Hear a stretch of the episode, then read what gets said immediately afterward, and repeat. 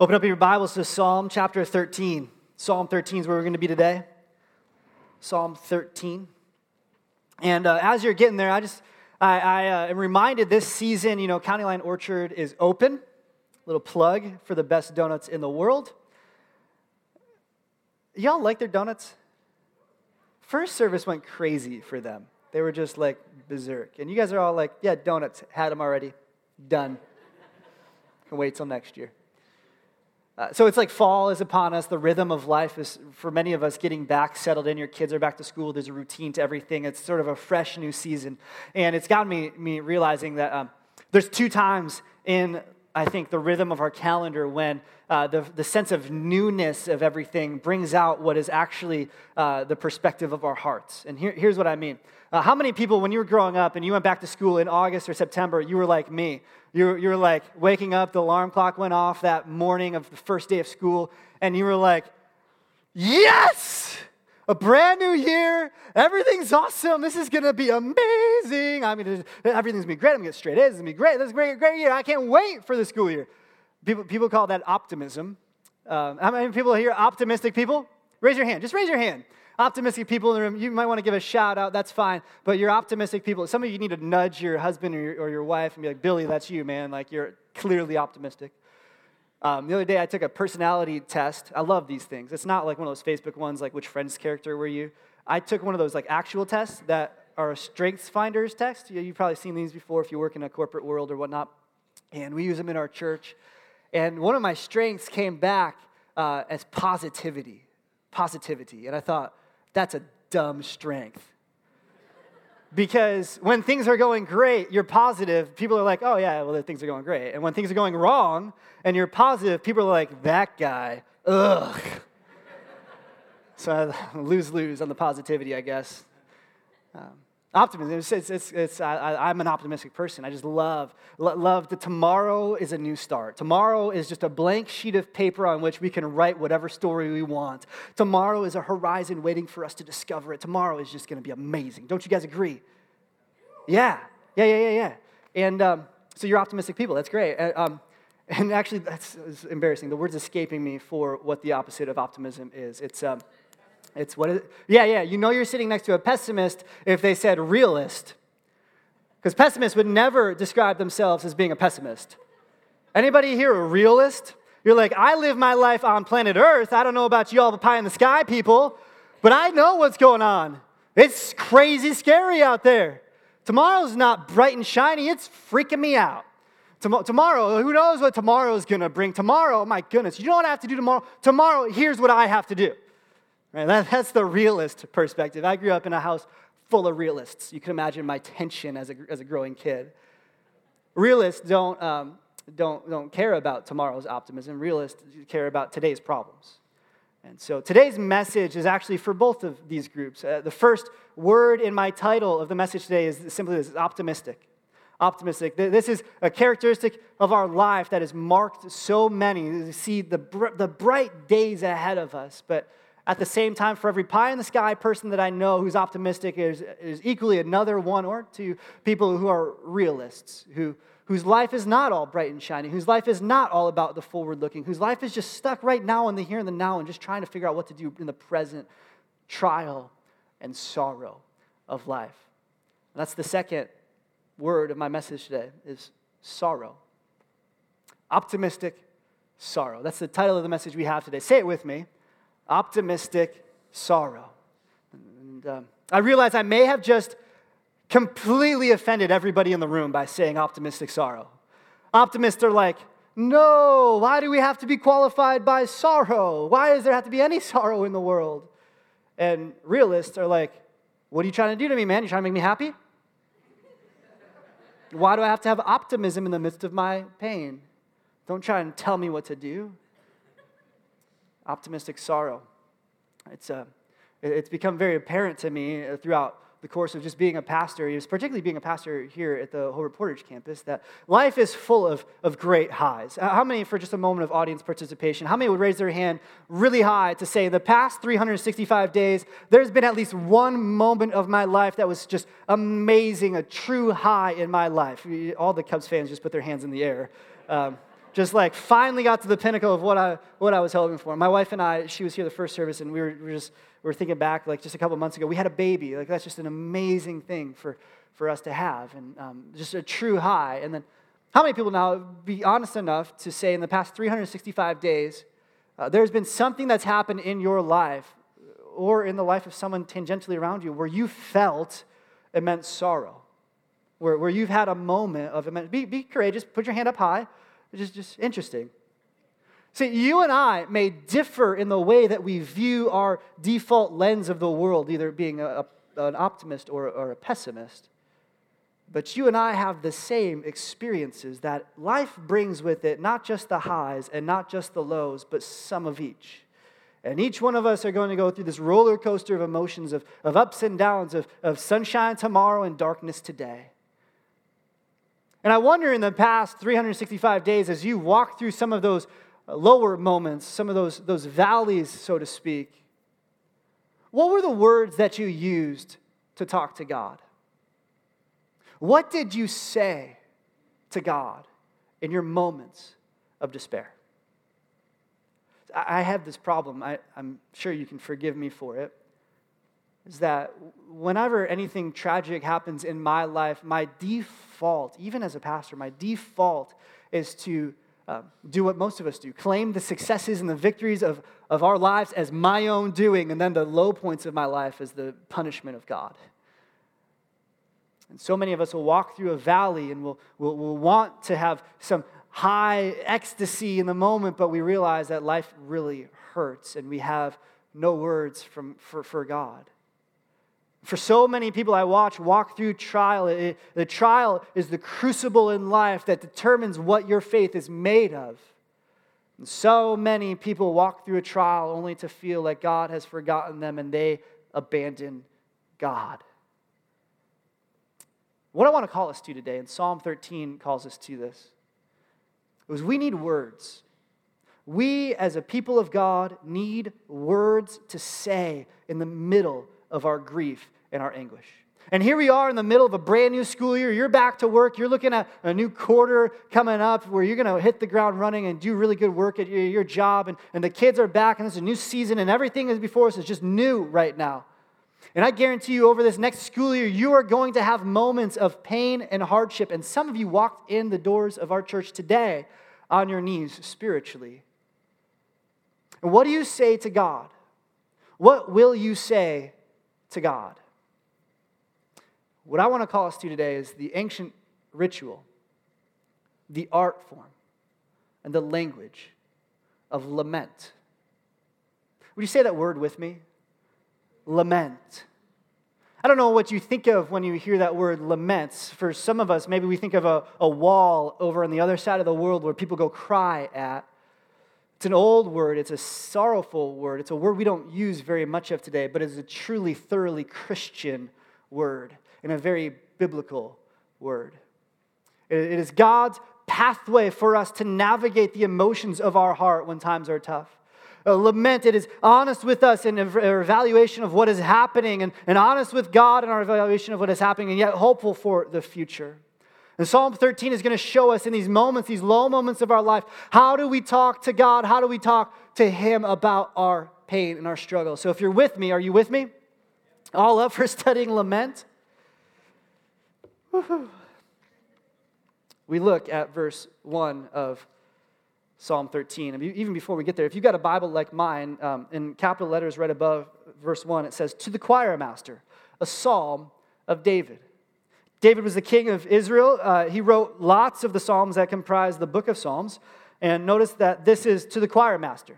This is like David saying to the, the person who's in charge of all the worship services in Israel Hey, hey, choir master, your king thinks that this is an important song for us to sing. This was designed, again, for us to, to sing together. And so you can kind of think of like 10,000 reasons for my heart to find. And then this, singing this. It says, How long, O Lord, will you forget me forever? How long will you hide your face from me? How long must I take counsel in my soul and have sorrow in my heart all the day? How long shall my enemy be exalted over me? Consider and answer me, O Lord my God. Light up my eyes, lest I sleep the sleep of death, lest my enemies say, I have prevailed over him, lest my foes rejoice because I am shaken. But I have trusted in your steadfast love. My heart shall rejoice in your salvation. I will sing to the Lord because he has dealt bountifully with me. Charles Spurgeon uh, describes Psalm 13 saying, you know, for, for years we've called this the how long psalm because of how many times David in the first two verses repeats the cry, how long? Spurgeon said we'd be doing better to call this the howling psalm because it sounds like David is, is howling from the depths of his soul. How long, O oh Lord? How long? How long? And four times in the first two verses, David bemoans his situation to God. How long? And surely it's a howl from the depths of his soul. That place that can't even speak, he's in utter despair. We honestly don't know what was happening in David's situation that caused him to pen the words of this psalm. But whatever was happening, we can all agree these are pretty bad days for David, right? I mean, these are, these are pretty dark days for the king. How long, O Lord, will you forget me forever? And in doing so, in penning these words, David teaches us three lessons about lament, three perspectives about lament that we have to understand for ourselves so that as we navigate the trials of our own lives, we also can see them God's way. And the first thing is this is that, is that lament, lament allows us to look around, to look around at the situations of our life, to see very clearly with, with clear eyes the actual situations in our life, and to be honest. To be honest.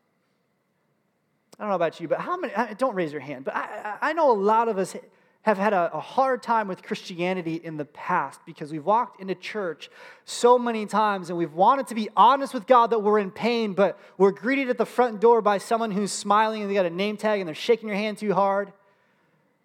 And then we send you past our ushers and they're shaking your hand harder, and someone gives you a cup of coffee and like brings you to your seat. And we sing all these songs. And um, Nate Silver of that, that blog, that blog guy, the, the analyst who does all the political stuff, he, he actually had his whole crew analyze the top 100 songs that we sing in churches. I don't know why he did this, but he did this. And you can go on his website, uh, 538, I believe it is, and, and just search in The Sun's Always Shining in Christian Music and he analyzed that uh, the, top 100 songs that we sing in, in Bethel Church and around America, uh, almost all of them are overtly optimistic. And so you could walk into church on a weekly basis, and we do a disservice so often, and I'm, I'm admitting this to you. We do a disservice so often to the reality of our lives. You want to be honest with God, and yet here we go shoving smiles in your face. And how many of us would just rather look around at our life and be honest? Just, just look around at our life and say, God, I, I really, just truly, I feel like this right now. I don't feel like singing. I don't feel like dancing. I don't feel like smiling. I just feel like being here and having you hug me. This is what my soul needs, God, because this hurts. And yet, we see so clearly here, David says that in the midst of your sorrow. Look around and be honest. He says, How long? Notice how this works for David. He says, How long, O Lord, will you forget me forever? How long? It's a question of timing. And isn't it true that impatience is a core frustration of our hearts? If I was a, a preacher in the 1930s, I would have to agonize over illustrations to show you the impatience that you have in your heart, but all I have to do is text at a stoplight and you honk at me. And I, I could just say the words um, uh, flight's delayed, Wi Fi's down, buffering. And all of a sudden, you're like, you got hives. You're like, why do I have to wait for this stuff? Uh, literally, uh, uh, it was um, uh, Friday. My wife and I ran out of data on our data plan. Awesome. We weren't around Wi Fi, awesome. And I wanted to chuck my phone in the lake. It's like, why are you not loading? And all of us have at our heart this impatience in us. It reveals ourselves in the midst of David's impatient cry, How long? And it sounds so childish, doesn't it? So immature, so much like my four year old. Are we there yet? How much longer? I don't, how long is this going to take? And yet it's so much like us. In the middle of a trial, our hearts cry out like David's, How long, O Lord? How long is this going to happen? And I don't, I don't know about you, but if you've been in a trial recently, one of the hardest parts of being in suffering is not knowing when relief is going to come, not knowing what's going to happen, not knowing uh, what's around the corner, when the fog is going to lift. So many people feel stuck in the midst of depression because of this singular issue. They don't know when they're going to snap out of it. And with David, we all cry out, How long, God? I don't know if you're seasoned enough in life to have gone through a lot of trials and a lot of sorrow, but isn't it true that in the midst of a trial, in the midst of a sorrow, my, how slowly the clock will tick? And for some of you, you, you, you, have, um, you have kids who just went off to college, and, and it feels like just yesterday you were bringing them home from the hospital. And in the joys of life, time flies, but in sorrowful time, it just ticks by so slow. David says what we all of our hearts say God, how long? How long? And if you've ever been fortunate enough to get through a trial and to put it in the rearview mirror of your life, you can continue on in your life and look in the mirror and, and realize that what was so difficult for you in the midst of the moment is now already five years past and how quick it's been. And yet, in the middle of it, how long? David says, God, how long will this happen? First, he says, uh, How long, God, will you forget me? Verse 1. Feels like I'm off your radar. Second thing he asks God, he says, Well, how long are you going to hide your face? In David's time, for a king to hide their face from their subject meant to take their hand of blessing off of them. David's saying to God, God, you used to bless me, but now it feels like you don't bless me anymore. Uh, my family used to be blessed, but, but now all we do is fight. And my business used to be blessed, but now we can't even keep the doors open. And churches sometimes feel like this too. They, they, they say, God, we used to be effective, but now we can't even keep the lights on. God, where is your blessing? How long? Verse 2, we see David has been wrapped up in his internal thoughts. Negative self talk is what the counselors today would call this. David, uh, um, James Montgomery Boice observes that sometimes what David is experiencing here is saying, How long must I take counsel in my own soul and have sorrow in my heart all the day? He recalls that sometimes this is inclined by people's predispositions or temperaments, but other times it's because of the situations of life that are we're all, all of a sudden within.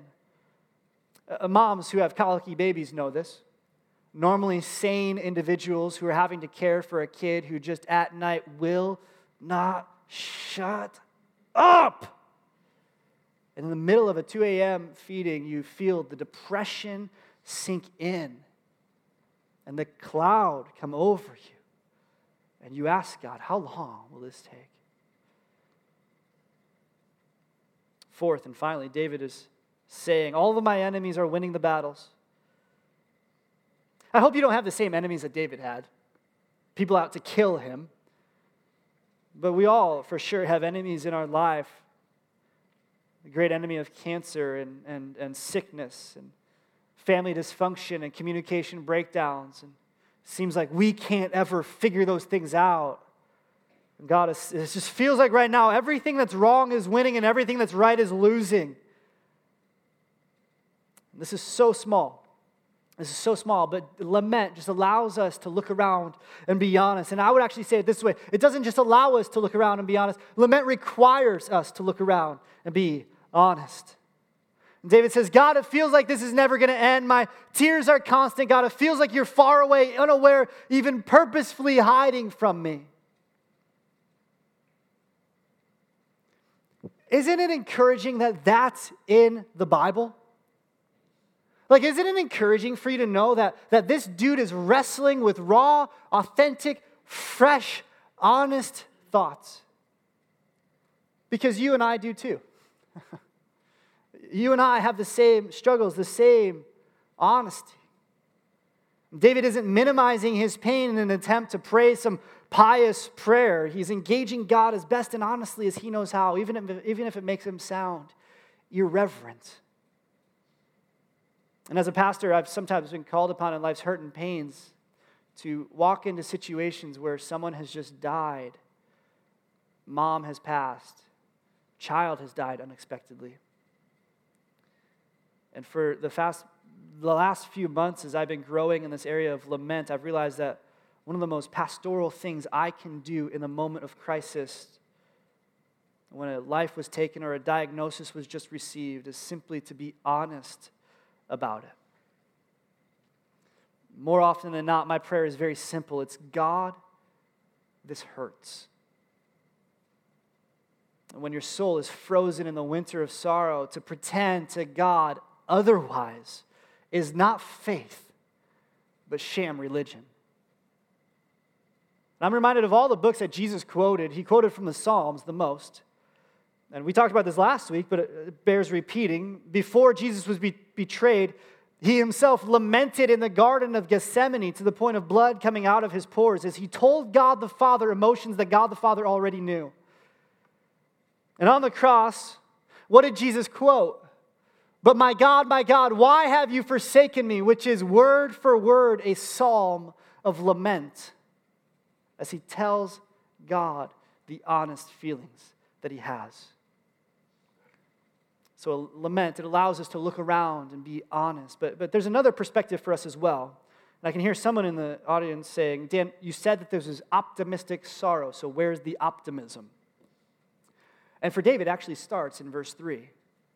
Look back with me in Psalm 13. You still with me? Verse 3. It says, Consider and answer me, O Lord my God. Light up my eyes, lest I sleep the sleep of death. Lest my enemies say, I have prevailed over him. Lest my foes rejoice because I am shaken. See, David turns from horizontally looking around at his own circumstances and situation, and he finally he looks up to God. And lament allows us in our life and in our perspective to sort of get our mind and our, our perspective off of ourselves and to put it where it belongs, which is upward to God. And when we look up in lament, we are unburdened. Notice the three things that David says here. Three requests that he gives. He says, Consider me, God. Let my name cross your mind. He says, Answer me, O Lord. So, to say, God, let me know that you're around. And then light up my eyes, which is to say, bring vitality and life back to my life. Allow me to live with a spark in my eye. And here we see the three things that David's afraid of. He says, Lest I sleep the sleep of death, lest I die. That I feel like this is my end. Lest my enemies say, I have prevailed over him. And lest my foes rejoice because I am shaken. One commentator I read from the days of Shakespeare uh, summarized this verse saying, Lest my enemies make comedies out of my tragedy.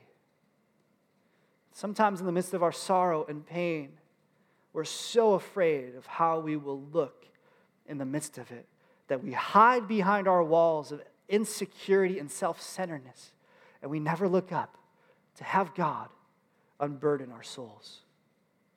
For David, his unshackling of sorrow is simply for God to see him and answer him and to show him something that might cause his faith to see God in the dark. The other night, Kristen and I, we've, we've got a, a four year old daughter, and um, I, apparently, three, four years old is like when the dark becomes scary to a kid. Do you remember this? When you used to go to bed as a little kid, you had like your room, and like the aliens and monsters came out of somewhere in your room. For my room, I had a skylight over it and a shade that barely covered it. And for some reason, I thought like the seven dwarfs were just to look down, down my shade. I don't, I don't know why. That was just true, true story. You guys can counsel me later. But we, we heard screaming from my daughter's room the other day, and so we, we ran in there, and she's afraid of the dark. And so we've got like night lights everywhere. Like it looks like a cult, like secretly meets in the nighttime in her room, having their secret rituals with all the shades of light. And um, she goes, Don't leave me, don't leave me. I want you to, I want to see mommy. like, Elin, we're both here. It's okay. She goes, I want to see mommy. I want to see. It's too dark. It's too dark. I want to see mommy smile. Oh, and as a dad, I'm like, babes, I'll go turn the light on for you right now. And my wife's like, she's playing you. Which she usually is. But in that moment of, of hearing the sincere cry from a four year old's heart, I want to see my mommy smile. I want to see. It's so clearly what David's crying out to God. Saying, saying, God, sometimes I just want to see you. I just want to know you're there. I just, just give me something to go by. I feel alone right now. I feel scared right now. I feel like, like the situation I'm walking through has no end. And do you know about it, God? It's so powerful. What separates, what separates lament from complaint is that lament is based in a solid faith, faith that God can see our situation. He knows about it, and He is powerful to do something about it. Amen? To, to remember that God knows and He sees and He will do something. I, I was reminded, even as I was writing this message, of a conversation I had with some of you all in, in my office not too long ago. I was counseling a couple that for they're going through their own type of sorrow in their marriage. And some of it was self inflicted because of things that they had done, and some of it was just because the situations of life had just hit them in the right time, in the right way. I remember asking if the husband would pray about the relationship. Generally, that's kind of what I, I have guys do. I remember this one particular man lamenting over his sin so simply and honestly, saying, God, I screwed this up. I'm not sure it can ever be fixed. I guess I need you to do it. And that's lament honest, unburdening when we bring our sorrows to the one who can do something about it. And I wonder here today, as you walked in today, maybe you're not walking through any trial, but do you believe that when that trial hits, your God is sufficient to handle your complaint? Amen? And I wonder if you believe that He already knows the emotions and the true status of your soul. Friends, how great is it to know you don't have to have the right words to say in the midst of trials. You can simply, like David, just look up and tell God and let Him handle your burdens. And say, God, this is what I think I need. This is what I'm afraid of. And I know I'm telling you because you're the only one who can do anything about it. This year, friends, as you go throughout this school year and this ministry season, I hope that our hearts can be marked as people who walk through the highs of life and give glory to God, but also through the lows of life and can be honest with God in the same process. Someone's still saying, Dan, this is still seeped in sorrow, and I want to be optimistic. I want you to encourage me. I got to go out of, out of church today feeling great about God. And so uh, get to the optimistic part of the message, okay? And so we look at verse 5. Read with me. It says, But I have trusted in your steadfast love. My heart shall rejoice in your salvation. Let me just walk us back for a moment. Because doesn't this seem a little schizophrenic?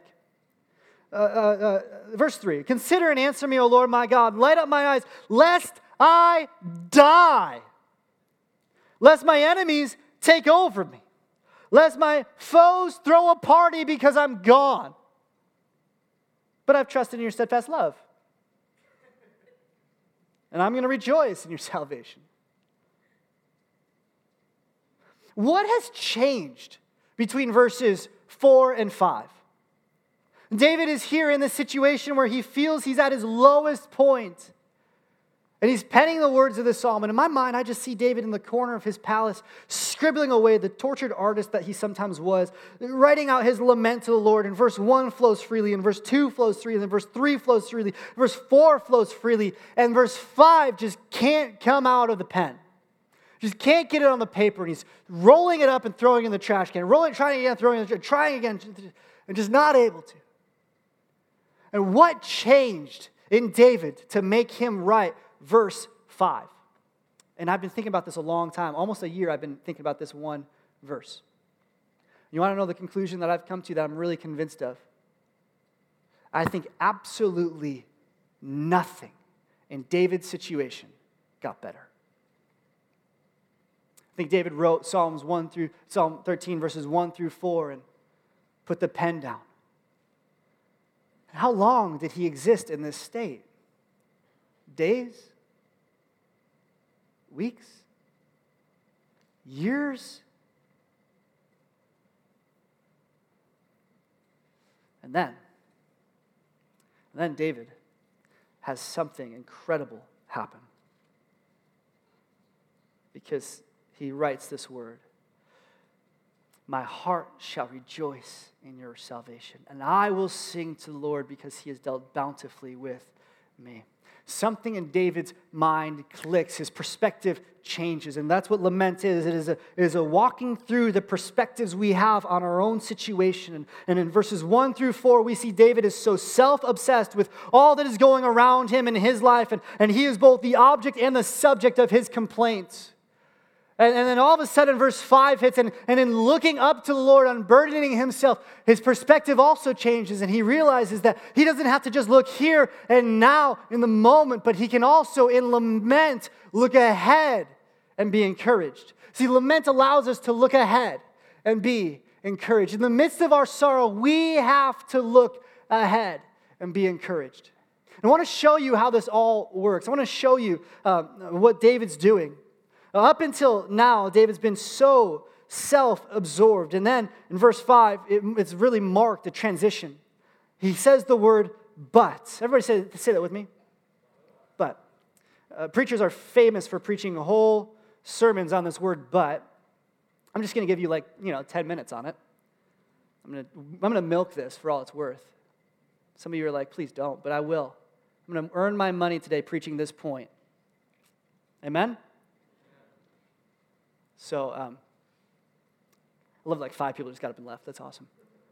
Let's put that verse back up there. So this is verse five says, "But I have trusted in your steadfast love." That, that word "but" right there is the, is the Hebrew word uh, "vav." Some people say say "wa," and um, uh, it, it, it, looks like this. It's a straight line, and it's got a, a little flag on the top, and it looks like the wind is blowing out of the east. This is the word vav. In Hebrew, it's the sixth letter of the Hebrew alphabet. And uh, normally it means and. It's like the ampersand. This, this, this one character is itself a word. And depending on where you place this word in a sentence, it can sometimes be the word and, or oftentimes it can also mean the word but. $60,000 with my education right there. Pretty good, huh? And uh, Michael Card, in his book on lament, points this out. It's a fantastic book, by the way. I'd be happy to loan it to whoever needs it. And um, he, he says that in lament, this word, this, this character, Vav, shows up quite frequently, and it's a marker to explain the unexplainable shift in the mood of the psalmist one from sorrow to joy. It's like an imaginary line that is drawn in the sand that has David's soul crossing from sorrow into deep trust in God. And the only way possible to explain the abrupt change in this psalm from verses 4 to 5 is to say that God Himself has shown up.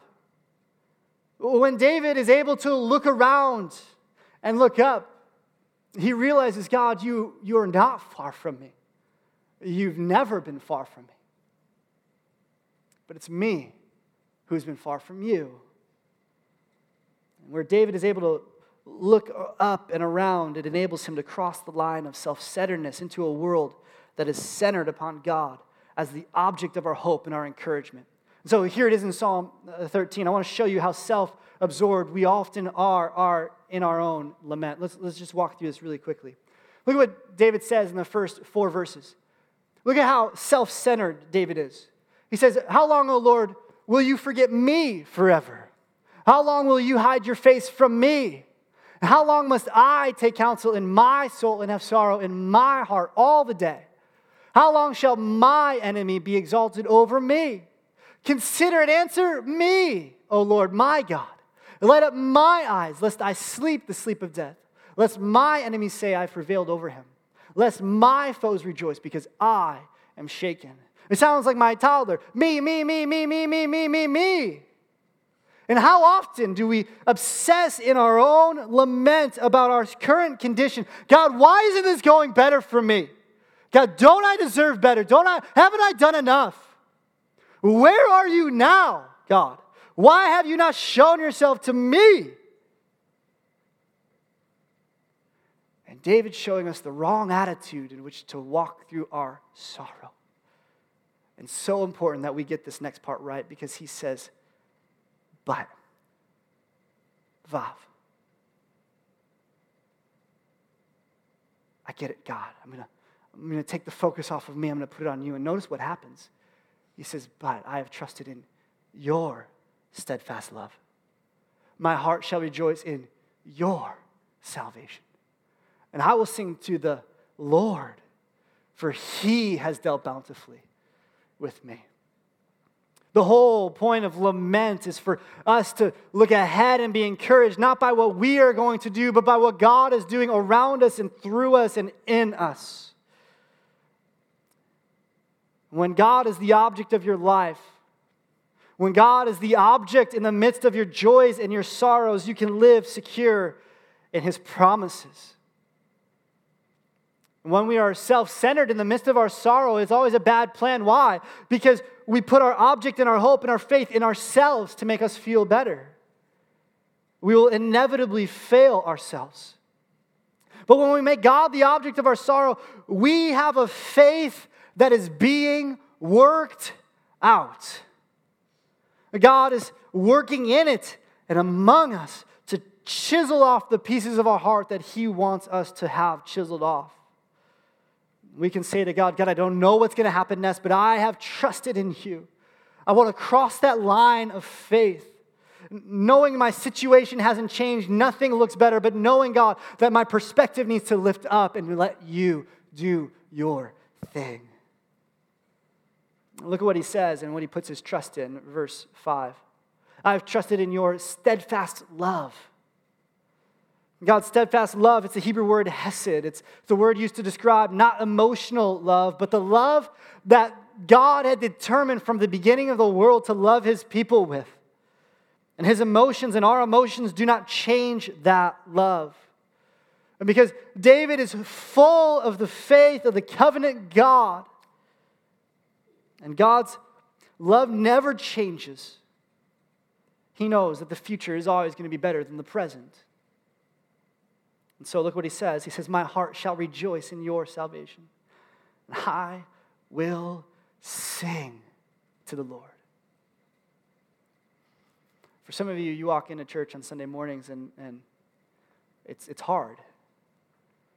Um, I've, I've often done funerals on Saturdays with some of you in, for some of your family members, and I come into the church on Sunday and I look over from where I'm sitting and I see you in church and I can't handle it. I break down crying for you, but knowing that you're here in a place where you can't sing, but knowing that that's the cry of your heart is to sing, to lift up your soul to God, to say, God, God, I need you in my life in a powerful and real way.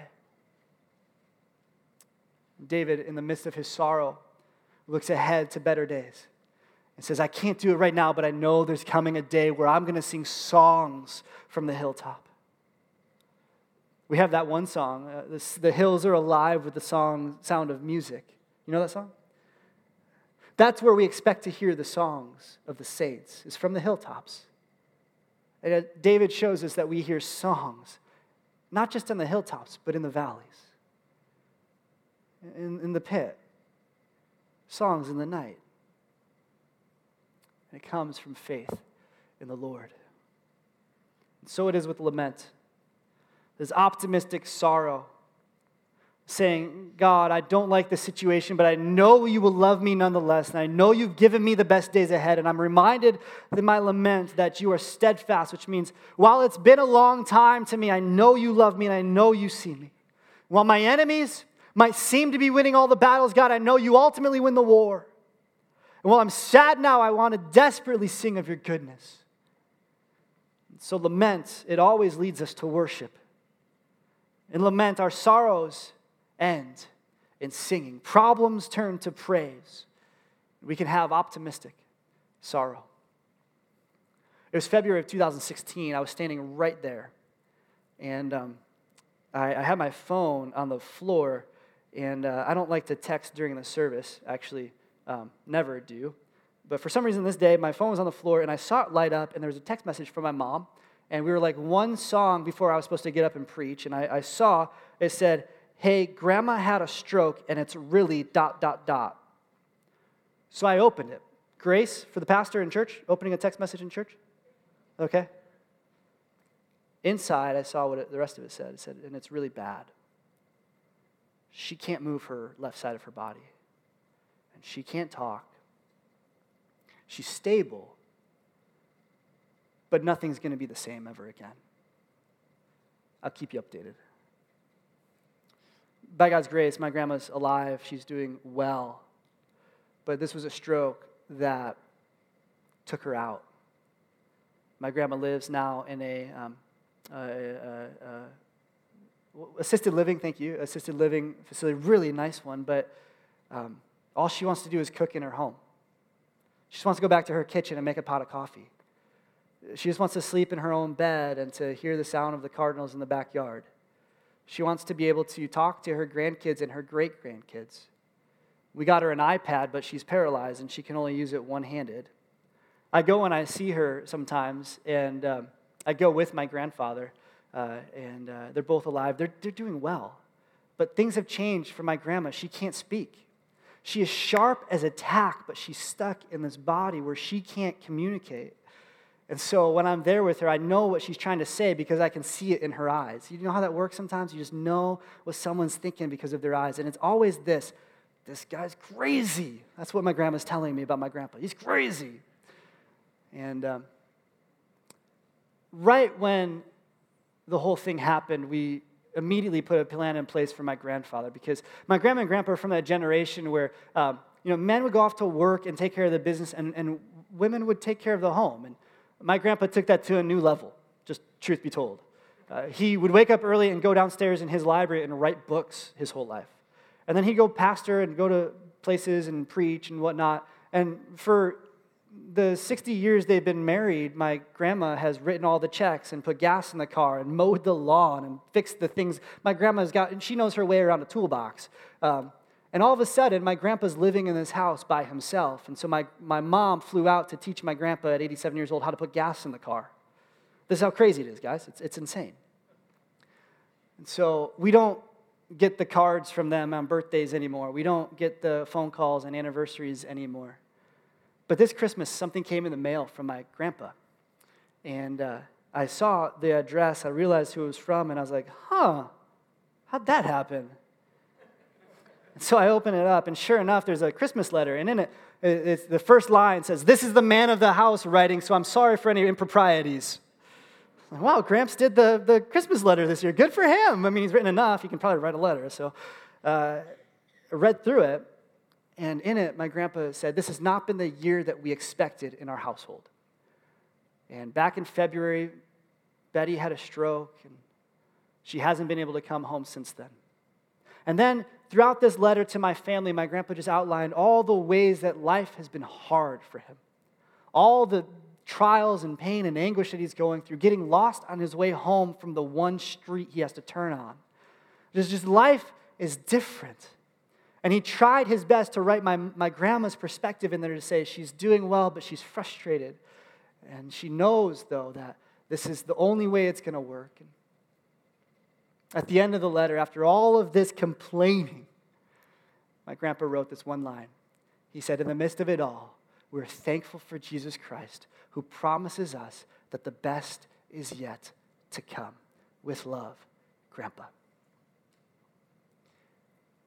I, I open my mail over my garbage can. That's just what I do. And I remember crying over this lament letter from my grandpa to, to realize that this is how it looks. In, in the middle of life's hurts and pains, God has given us a language, God has given us a rhythm of lament for us to express back to Him our true feelings and emotions. To, to say to God, God, this hurts, but we trust in you. To say, to say, God, this isn't what we want, but we know you can handle it and say, God, we're so grateful that even though our situation is dire now, we believe, hell or high water, the best is yet to come. We celebrate the best future ahead. And this is what it looks like for us to be a church of lament, that we could be honest, that we could be unburdened, and that we could be encouraged. Let's pray. Father, you know where each of us are in our current struggles of life right now. You know the various highs and lows, and sometimes that weird mixture of both that we experience. God, you know that we struggle to put to words how we feel. So, God, I'm grateful that you and your providence saw it fit for David to pen these psalms of lament. That, Jesus, you took this up as a banner over your life as well. That a lament is not a lack of faith, but is the ultimate expression of faith to say, This is hard, but God, you are good. God, may that be true of us. May that be true of us as a church as we walk through whatever you have for us in the future.